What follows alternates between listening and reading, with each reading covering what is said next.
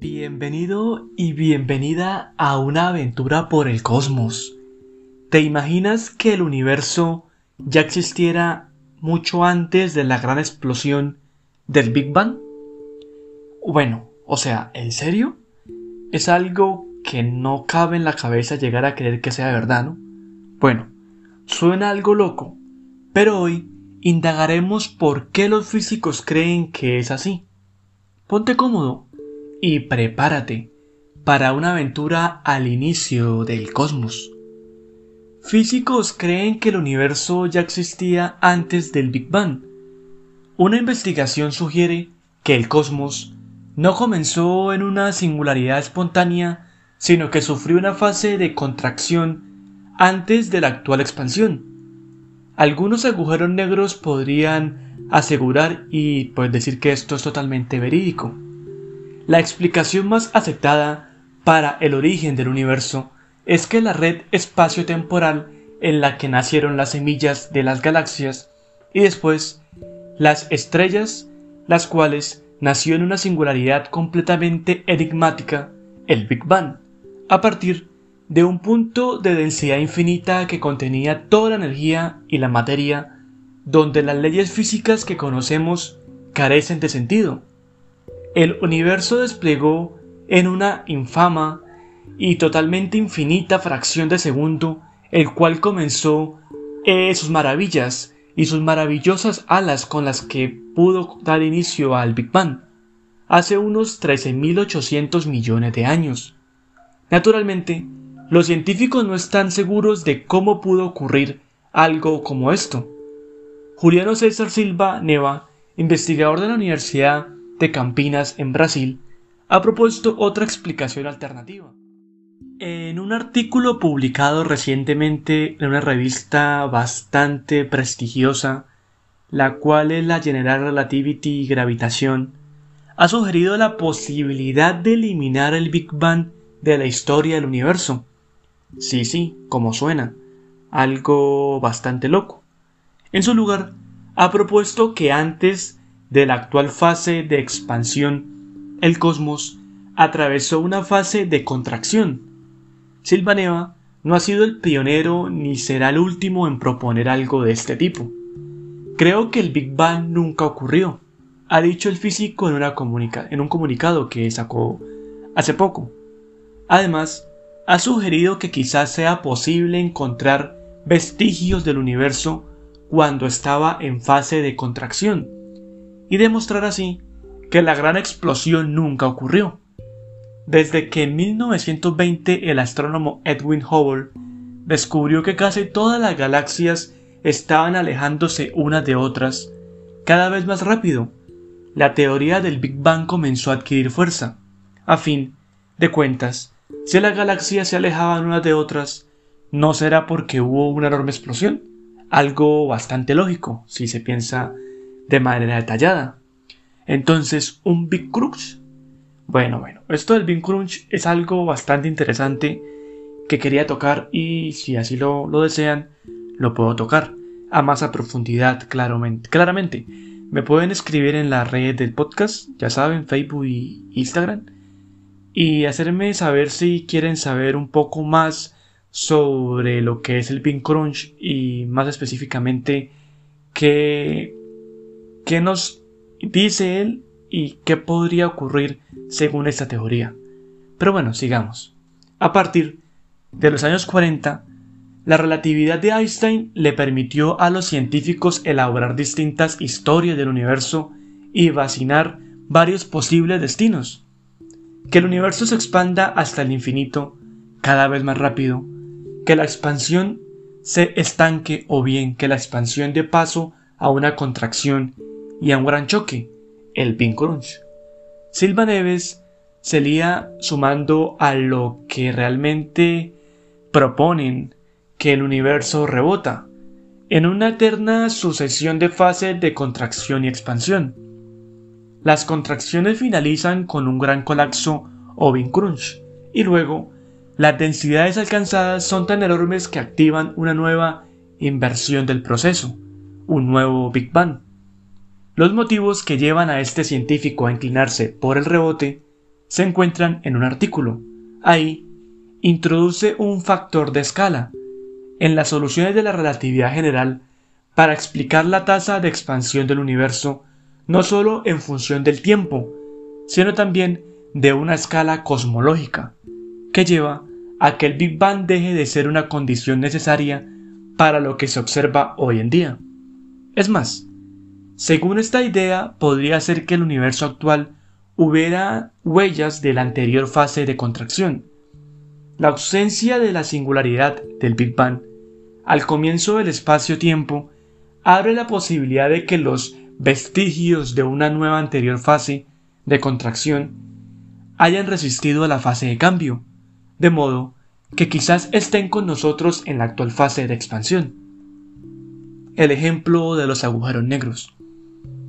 Estas propuestas se basan en las investigaciones que el físico ha hecho en los agujeros negros, objetos que según él no están definidos por la singularidad de su interior, sino que su horizonte de sucesos, que es más claro especificarlo. Además, las ideas del factor de escala se inspiran en los trabajos de James Barden, un científico que modificó las ecuaciones de la relatividad general para describir los agujeros negros en 1968.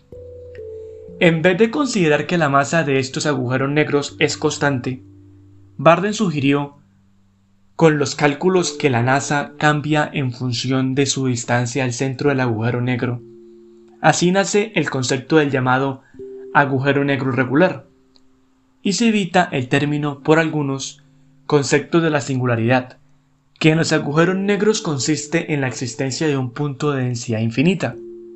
Del mismo modo, la investigación de Silvaneva ha tratado de eliminar la singularidad del Big Bang.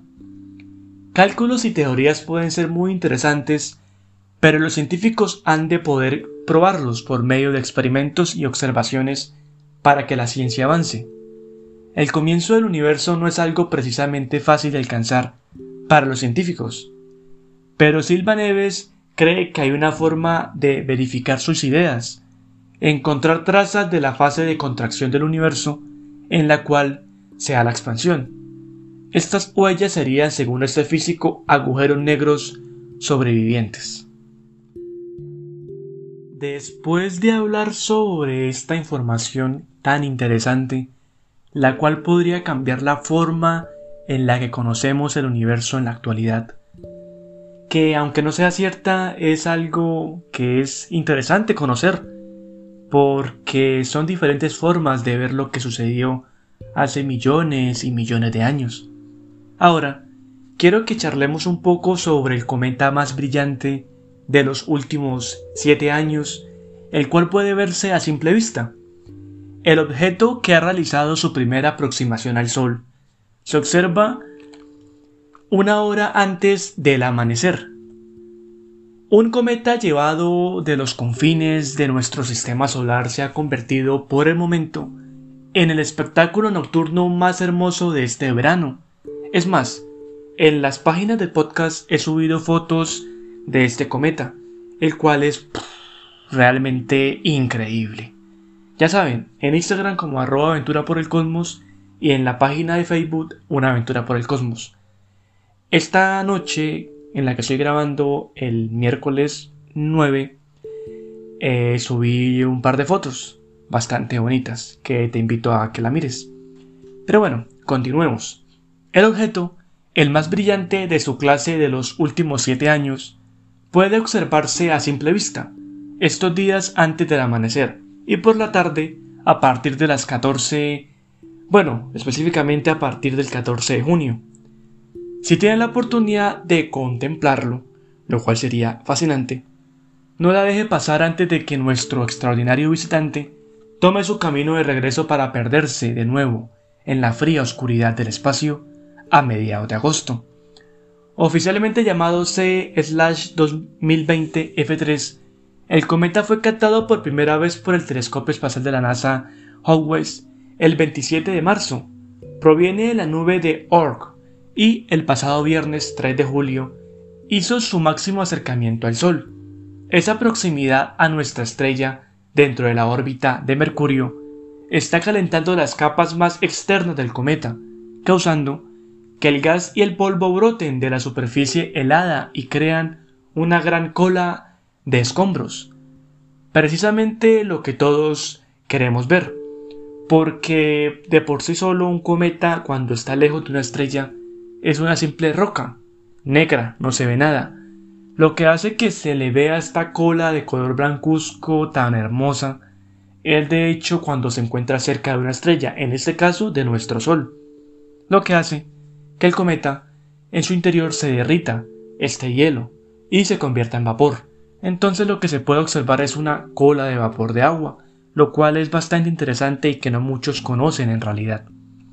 Las personas que desean echar un vistazo al objeto resplandeciente deben levantarse antes del amanecer, según explica Roberto Bravo, director de la empresa um, Astroafiction, dedicada a la divulgación de la astronomía. El mejor momento para la observación va de las 5 a las 5.45 horas, para aprovechar la oscuridad antes del amanecer. Debemos mirar al horizonte noreste entre 30 grados y 40 grados a la derecha del norte. El cometa aparecerá muy pegado al horizonte e irá ganando altura hasta el 14 de julio, alcanzando una magnitud 2, fácilmente visible a ojo desnudo. A partir de ese día será visible al atardecer, pero su brillo será cada vez menor y será más complicado observarlo a simple vista. El 23 de julio realizará su máxima aproximación a la Tierra, 0,69 UA o 103 millones de kilómetros pero para entonces estará en magnitud 3,5, por lo que verlo a simple vista supondrá un reto y habrá que echar mano a prismáticos hasta final del mes. Luz blanquecina. El cometa se verá con un núcleo de luz blanquecina muy brillante, mucho más que una estrella, y una cola ionizada hacia arriba, que es el gas que está expulsando, explica Bravo. La cola es muy tenue y se va disminuyendo hasta desaparecer. A simple vista ocupa el ancho de uno o dos dedos.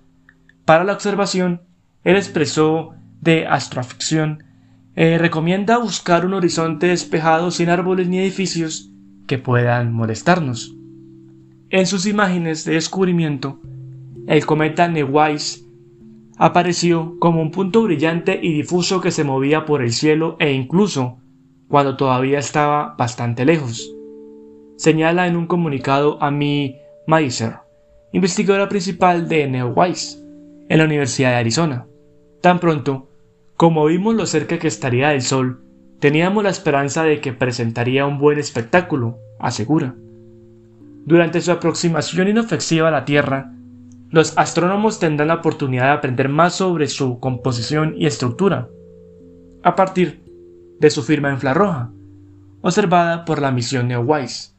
Podemos decir que tiene unos 5 kilómetros de ancho, y combinado con los datos infrarrojos con imágenes de luz visible, podemos decir que el núcleo del cometa está cubierto de partículas oscuras de hollín, que quedan de su formación cerca del nacimiento de nuestro sistema solar, hace 4.600 millones de años, indica Joseph Meisero, investigador principal adjunto de Neowise en el laboratorio de propulsión a reacción JPL de la NASA en el sur de California.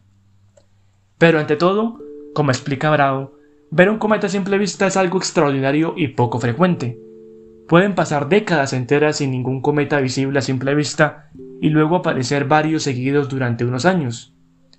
En los 12 años que llevo dedicado a esto, he visto tan solo dos a simple vista, asegura este investigador.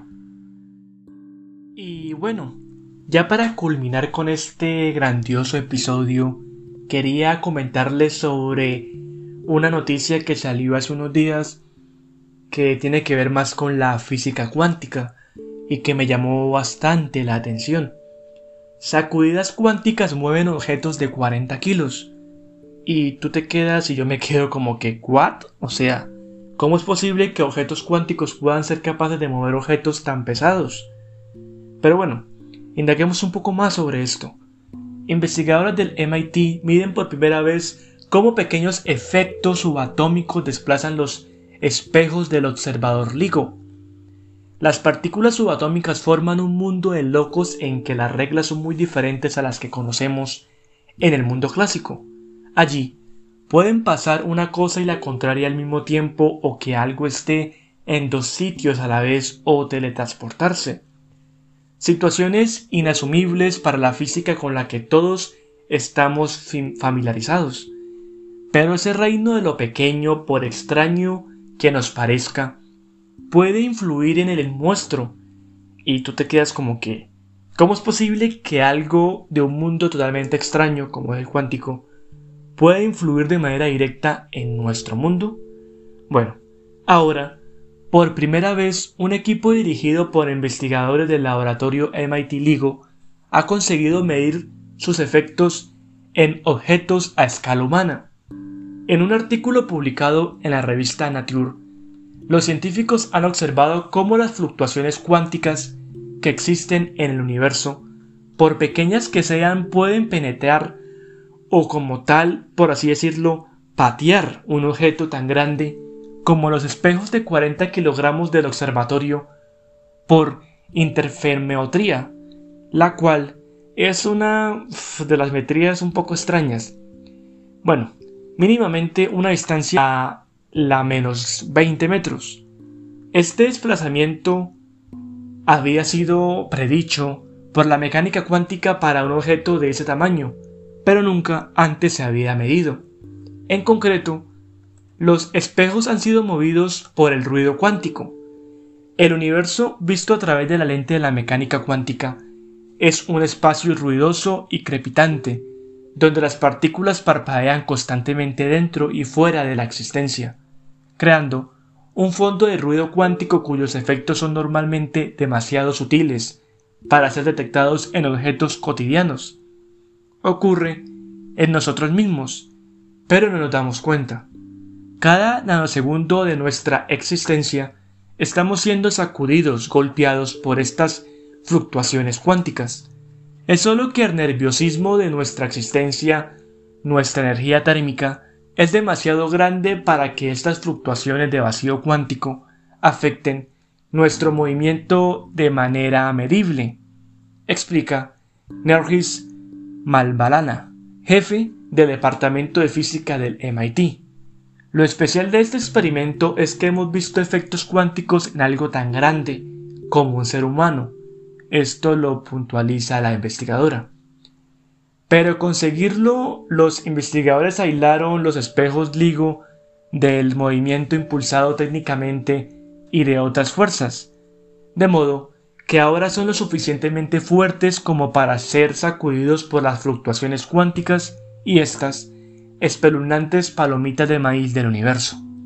Pero bueno, hablemos un poco más sobre esto de la patada cuántica. LIGO está diseñado para detectar ondas gravitacionales hizo la primera detección en septiembre de 2015, que llegan a la Tierra desde fuentes cataclísmicas a millones o miles de millones de años luz de distancia. Se componen de dos detectores gemelos, uno en Hanford, Washington y el otro en Livingston, Luisiana. Cada detector es un interferómetro en forma de L formado por dos túneles de 4 kilómetros de largo. Al final, cuelga un espejo de 40 kilogramos.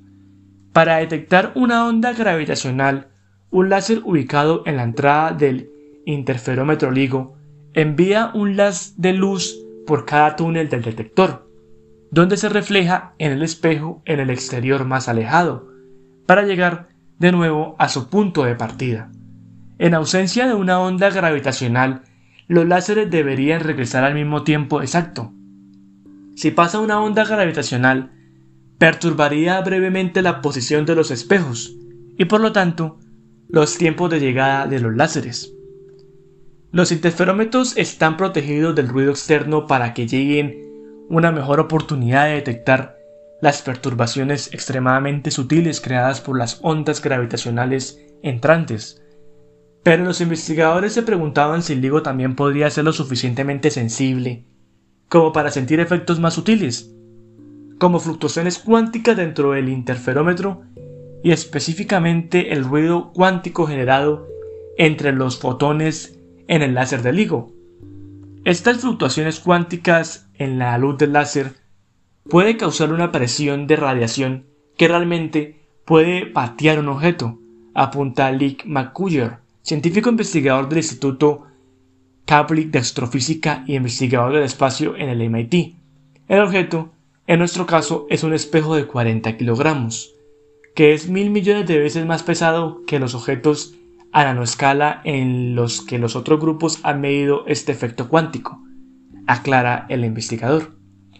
Pero bueno, hablemos un poco sobre el exprimidor de ruido. Para el experimento el equipo usó un instrumento construido recientemente como complemento de los interferómetros al que llaman exprimidor cuántico. Con el exprimidor los científicos pueden ajustar las propiedades del ruido cuántico dentro del interferómetro del LIGO. El equipo midió primero el ruido total dentro de los interferómetros, incluido el ruido cuántico de fondo, así como el ruido clásico o las perturbaciones generadas por las vibraciones cotidianas normales. Luego, encendieron el exprimidor y lo configuraron en un estado específico que alteró las propiedades del ruido cuántico. Entonces, pudieron restear como tal el ruido clásico durante el análisis de datos para aislar el ruido puramente cuántico, como el detector monitorea constantemente el desplazamiento de los objetos y los espejos a cualquier ruido entrante. Los investigadores pudieron observar que solo el cuántico era suficiente para desplazar los espejos mínimamente.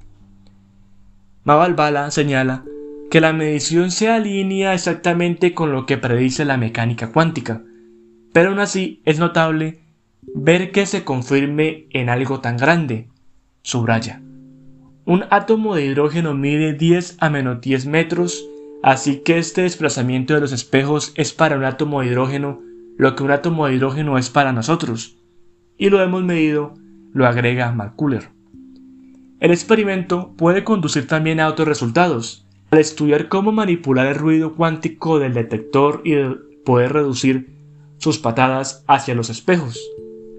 Los investigadores podrían incluso mejorar las, bueno, podrían mejorar como tal la sensibilidad del higo en la detección de ondas gravitacionales, mejorando aún más el nuevo campo para la astrofísica abriendo en los últimos años, y pues de igual manera generando un mundo de nuevas posibilidades.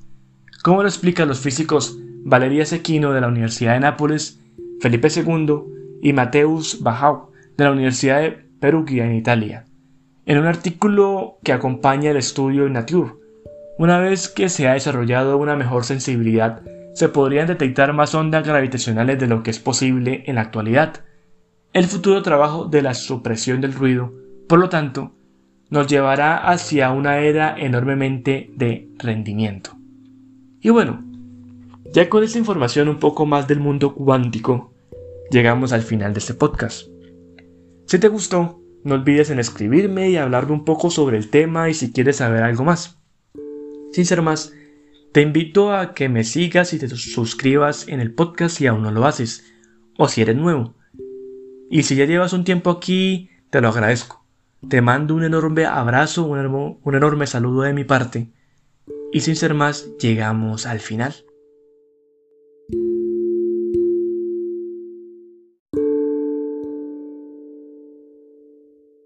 Que tengas un hermoso día. Te mando las mejores vibras y charlamos en la próxima.